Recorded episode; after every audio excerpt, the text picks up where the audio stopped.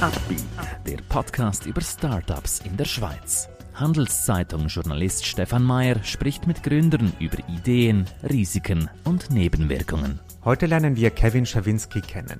Mit Modulos hilft er Firmen, die für sie passende künstliche Intelligenz zu finden.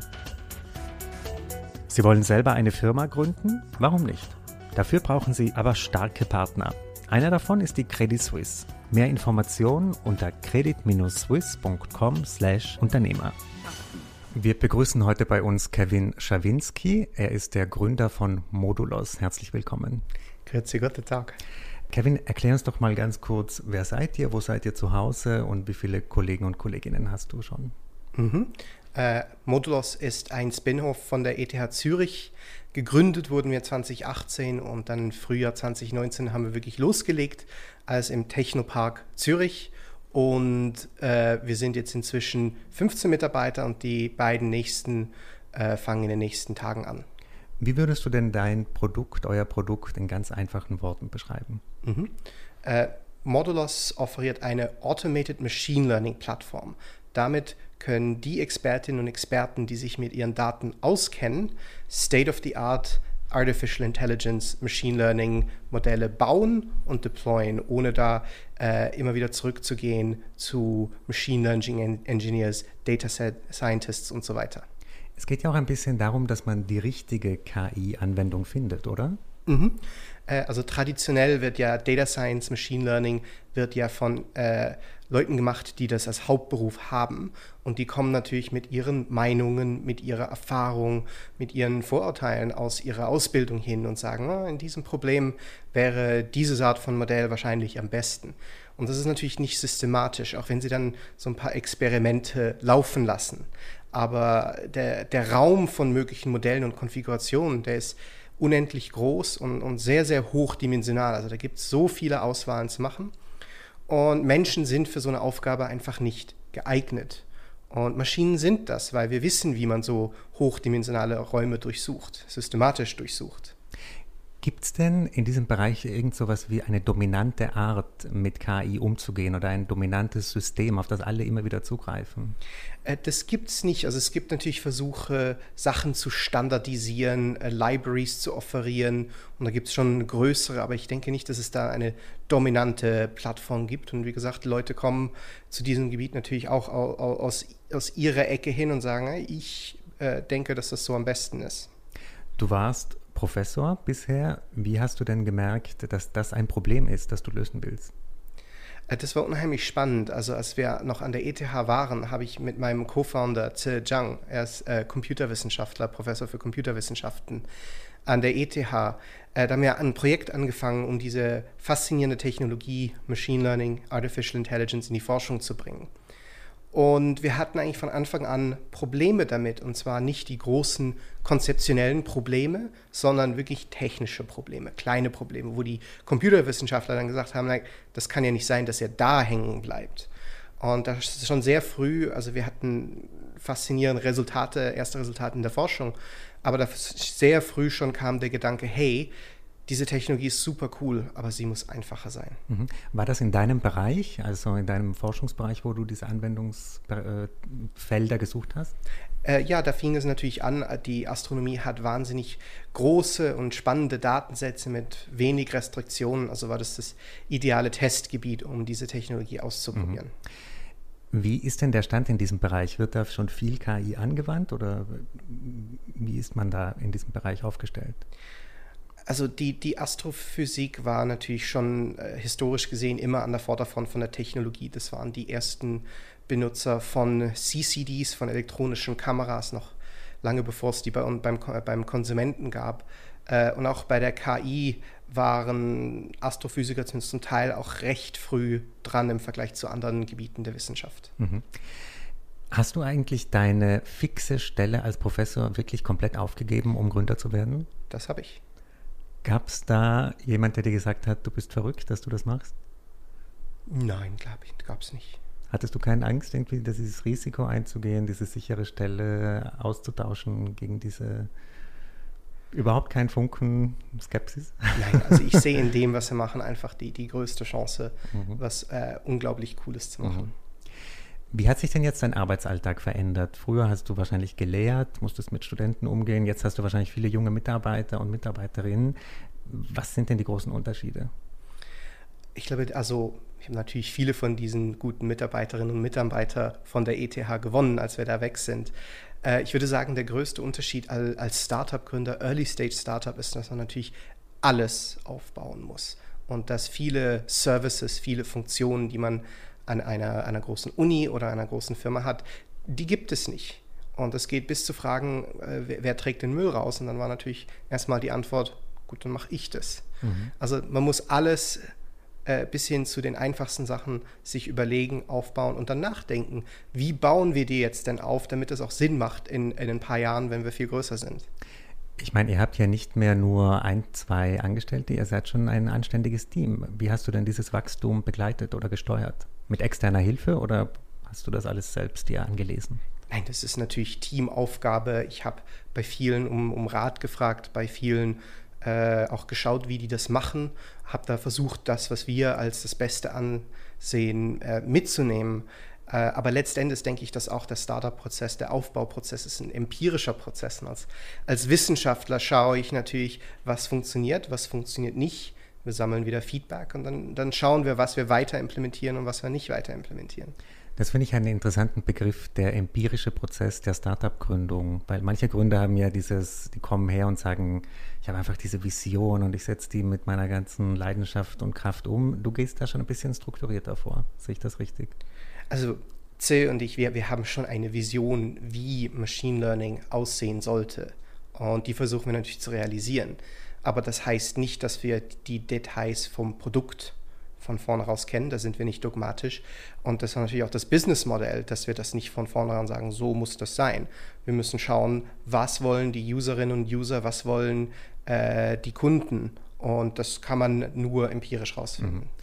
Wo hackt es momentan? Was sind so Baustellen, die momentan offen sind bei euch? Äh, die größten Baustellen sind nicht Baustellen an sich, sondern einfach eine Verzögerung des Zeitplans. Und ich glaube, das haben viele hier schon erzählt, dass Covid natürlich unsere Planung durcheinander gebracht hat. Äh, wir haben, es, es, hat uns an einem interessanten Moment getroffen, weil wir waren gerade eigentlich bereit für Go-to-Market. Dann kam Covid und dann war natürlich bei allen die Antwort erstmal, hm, vielleicht später oder hm, im Moment geht gar nichts. Und da haben wir uns das angeschaut und gesagt, gut, äh, wenn im Moment nichts geht, dann nutzen wir die Zeit und fokussieren uns komplett auf Produktentwicklung. Das haben wir auch gemacht. Und jetzt erst vor kurzem haben wir gesagt, gut, jetzt, äh, jetzt fangen wir wieder an. Wie hast du denn deine Leute motiviert in dieser Zeit?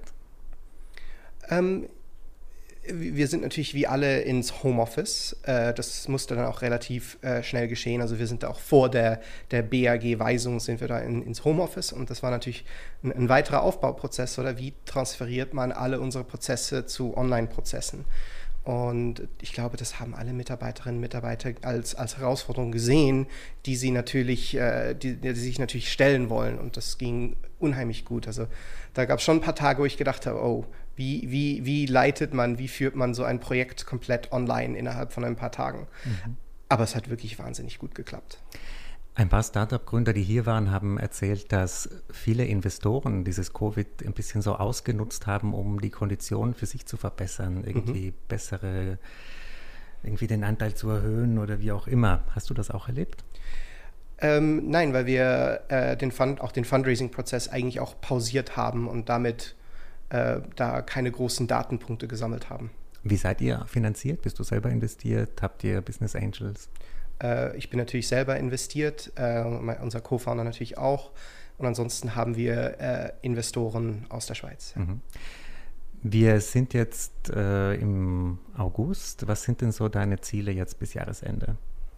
Äh, das Hauptziel bis Jahresende ist also der Go-to-Market, die ersten nicht nur Pilots, sondern wirklich äh, Kunden mit Recurring Revenue äh, an Bord zu bringen. Der erste hat jetzt gerade unterschrieben. Äh, ich habe das schon äh, angesprochen früher. Wir haben zwei Leute jetzt nochmal eingestellt und die sind quasi der Anfang unserer Sales-Einheit. Wenn du diese Anwendung einem Kunden verkaufst, ist ja kein, sage ich jetzt mal, ganz einfaches Produkt. Also du musst das ja schon sehr gut erklären, dem auch erklären, warum das von Nutzen ist. Wie gehst du da vor? Welche mhm. Strategie mhm. hast du? Ähm, das, die Herausforderung bei unserem Produkt ist, dass es wirklich generell ist. Wir haben nicht AI für X gebaut, also für eine bestimmte Anwendung, wo wir dann sagen, wir zeigen, dass wir hier besser sind als die Konkurrenz in genau dieser Anwendung und ihr könnten das Modul einbauen. Äh, unsere AutoML-Plattform ist universell. Man kann also eigentlich aus jedem Vertical, aus jeder Branche, aus eigentlich fast jeder Herausforderung, sagen man Daten hat, was Spannendes damit machen. Das heißt, eigentlich für, für jedes Meeting, das wir mit potenziellen Kunden haben, bereiten wir uns vor und versuchen auf der einen Seite darüber nachzudenken, okay, wie würde das Produkt jetzt in, in dieser Branche und in dieser Challenge äh, helfen können. Aber da muss man natürlich auch vorsichtig sein, weil man will nicht irgendwo hingehen und äh, jemand äh, ihr, ihr, ihr Business erklären, weil wir sind nicht die Experten für was auch immer der Kunde macht, wir sind die Experten für Machine Learning. Äh, und das ist so die Hauptherausforderung, wie man das balanciert. Aber wie strukturierst du das denn? Ich meine, du sagst, diese Anwendung ist für ganz viele Kunden äh, interessant, aber du musst, sagst du dann, jetzt gehe ich erstmal zu den Banken, dann gehe ich zu den Versicherungen oder verliert, verliert man da nicht so ein bisschen den Überblick? Äh, ja, also wir versuchen das natürlich strategisch zu machen. Die ersten paar Meetings haben wir eher über unsere Kontakte, unsere Bekannten äh, gemacht, aber jetzt, wo es dann weitergeht, haben wir natürlich eine Strategie. Wir fokussieren uns erstmal auf Schweiz, auf Dach und wir haben uns schon mal so ein paar Branchen ausgewählt, wo wir zuerst schauen wollen. Aber wiederum, das ist der, der empirische Prozess. Wir schauen mal, ob es dort äh, die Nachfrage gibt. Aus welchem Bereich kommt dein erster Kunde? Willst du das verraten? Äh, der allererste Kunde ist ein Forschungsinstitut aus Korea, die Korea Astronomy and Space Science Institute. Okay. Also quasi die koreanische Weltraumforschungsbehörde. Und gibt es da schon ein Anwendungsbeispiel, das ihr mit denen gemacht habt? Ähm, ich weiß, was sie damit machen wollen, aber es ist natürlich auch was, was bei uns speziell ist. Ähm, der, der Kunde lässt die Software bei sich im System laufen. Sie senden uns keine Daten, sie müssen uns auch nichts sagen. Das heißt, wir haben da nicht den Einblick, was äh, der Kunde, was die äh, Data Scientists dort letztendlich machen. Mhm. Das ist uns auch sehr, sehr wichtig. Wir, wir wollen auf keinen Fall äh, äh, ein Cloud-Operator sein und wir wollen auch nicht mit Data Security da äh, groß Sachen garantieren. Also es läuft wirklich alles dort, wo der Kunde es will. Mhm.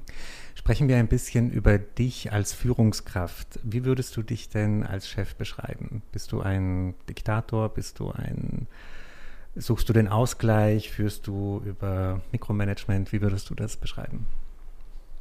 Ja, das, ist, das beschreiben wahrscheinlich andere natürlich besser. Wenn ich mich selber beschreiben würde, würde ich sagen, also ich versuche natürlich äh, das Beste aus, aus dem Team zu holen, die besten Kombinationen finden, die Leute dort einsetzen, wo sie, wo sie am, am, am meisten wissen, am meisten können. Ähm, ich bin kein Micromanager, also ich will mich nicht überall reindringen und alles wissen. Das geht auch gar nicht mehr, das habe ich jetzt gemerkt. Wir sind jetzt an einer Größe, wo es unmöglich ist, alles zu wissen. Ähm, das heißt, äh, meine Hauptaufgabe sehe ich in, in der Koordinierung, dass alle die, die beste Arbeit liefern können und damit auch zufrieden sind. Ist dir dieser Abschied vom Micromanagement schwergefallen? Oder? Ja, das ist natürlich schon ein, ein Moment, wo man äh, die Kontrolle aufgibt und dazu braucht es Vertrauen. Aber äh, wir haben auch in unserem Hiring-Prozess, wir haben die Leute sehr sorgfältig ausgewählt und ähm, bis jetzt bin ich mit dem äh, rundum glücklich. Es hören uns ja immer wieder Leute zu, die selber ein Startup gründen möchten. Was würdest du denn denen empfehlen? Welche Charaktereigenschaften muss man haben? Welches Wissen, vielleicht auch welche Ausbildung, um diesen Weg einzuschlagen, den du gegangen bist? Ich glaube, da gibt es da kein Schema. Ich glaube, man muss sich halt im Klaren sein, dass äh, man möglicherweise sehr lange ähm, alles tragen muss, muss das aushalten können. Ähm, ich persönlich würde raten, dass es niemand alleine macht, dass man einen Mitbegründerin, Mitbegründer dabei hat, dass man ein gutes Team dabei hat, mit dem man auch wirklich offen ist. Ähm, weil wenn man alles alleine trägt, dann kann das schnell zu viel werden. Mhm. Wie hast du das mit deinem Mitgründer, habt ihr euch die Aufgaben ganz klar verteilt oder wie seid ihr da reingestartet in dieses gemeinsame Abenteuer? Ähm, wir haben uns einfach äh, von Anfang an super verstanden und wir haben einfach auf einem sehr äh, sagen wir, abstrakten Level äh, äh, gesagt, wir, wir, wir benutzen äh, Logik und Analyse für alle Probleme und bauen unsere Decision Trees. Hört sich natürlich sehr ein bisschen geeky an. Wir bauen unsere Decision Trees, wir schauen uns die Probabilities an, äh, die Priors und die Posteriors und dann versuchen wir damit die richtigen Entscheidungen zu treffen. Und da haben wir, da hatten wir, glaube ich, noch nie ein, ein echtes äh, echtes Disagreement. Wir haben immer ganz klar gesagt, wie, wie wir eine Meinungsverschiedenheit empirisch lösen können. Was ist denn deine größte Sorge bei diesem Startup jetzt? Die größte Sorge, die ich habe, ist, dass, äh, und das wurde mir von, von vielen Gründern gesagt, dass bei jeder ungefähr Verdoppelung der Mitarbeiterzahl, ähm, dass man alles neu erfinden muss. Und ich glaube, in jedem Level wird es schwieriger und komplizierter. Und äh, ich meine, ich habe vorher schon eine wissenschaftliche Gruppe äh, geführt. Äh, ich habe eine Organisation namens äh, Galaxy Zoo Universe mitbegründet. Äh, aber die haben so un ungefähr eine, eine, Größe gehabt, die jetzt schon kleiner ist als Modulos. Und darum ist das das erste Mal für mich und da müssen wir sehen, wie das läuft. Wie lange könnt ihr noch im Technopark bleiben in Zürich? Ähm, das hängt vom, von unserem Wachstum ab. Also im Moment haben wir da genug Platz. In dem Moment, wo wir wachsen wollen, schauen wir, ob wir im Technopark bleiben oder uns was anderes suchen. Mhm. Das ist, glaube ich, weniger unsere Sorge. Zum Abschluss skizzieren uns doch nochmal die ganz große Vision. In fünf Jahren Modulos, wo mhm. ist die Firma? Wo bist du? Bist du noch dabei? Hast du schon verkauft? Wie schaut es da aus? Äh, Vorhersagen sind äh, schwierig, vor allem über die Zukunft. Ähm, in fünf Jahren, also wir, äh, wir haben wahnsinnig viele Ideen, die wir realisieren wollen und wir haben da auch einen Plan, was kommt wann. Und wir wollen da wirklich äh, diese Ideen auch realisieren, an den Markt bringen und damit diese unglaublich mächtige Technologie, Artificial Intelligence, ähm, Leuten äh, zugänglich machen. Und meine größte Hoffnung wäre natürlich, dass in den fünf Jahren äh, Leute in vielen verschiedenen Gebieten sagen, oh ja, ja, wir machen unsere AI, die machen wir mit Modulus. Glaubst du, du bist ein Seriengründer oder ist das jetzt deine, dein One-Shot? Das ist eine Frage, die ist nicht beantwortbar. Das, da, da wage ich keine Prognosen. Gut, Kevin, vielen Dank für deinen Besuch. Ich wünsche euch ganz viel Erfolg und möge jeder die passende KI finden für sich. Danke sehr. Ein Podcast der Handelszeitung.